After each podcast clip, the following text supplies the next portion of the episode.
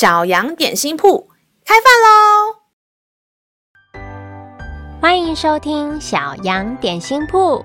今天是星期五，我们今天要吃的是智慧欧姆蛋。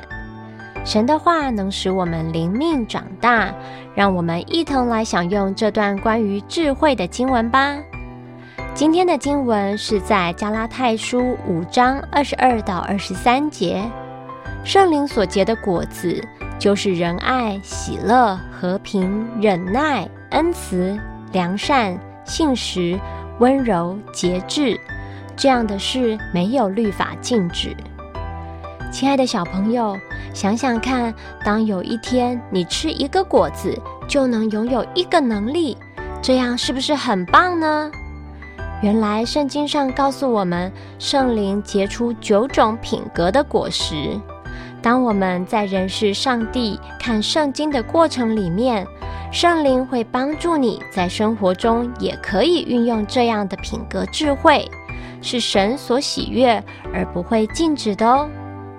让我们再一起来背诵这段经文吧，《加拉太书》五章二十二到二十三节。圣灵所结的果子，就是仁爱、喜乐、和平、忍耐、恩慈、良善、信实、温柔、节制。这样的事没有律法禁止。加拉太书五章二十二到二十三节，圣灵所结的果子，就是仁爱、喜乐、和平、忍耐、恩慈、良善、信实、温柔、节制。这样的事没有律法禁止，你都记住了吗？让我们一起来用这段经文祷告。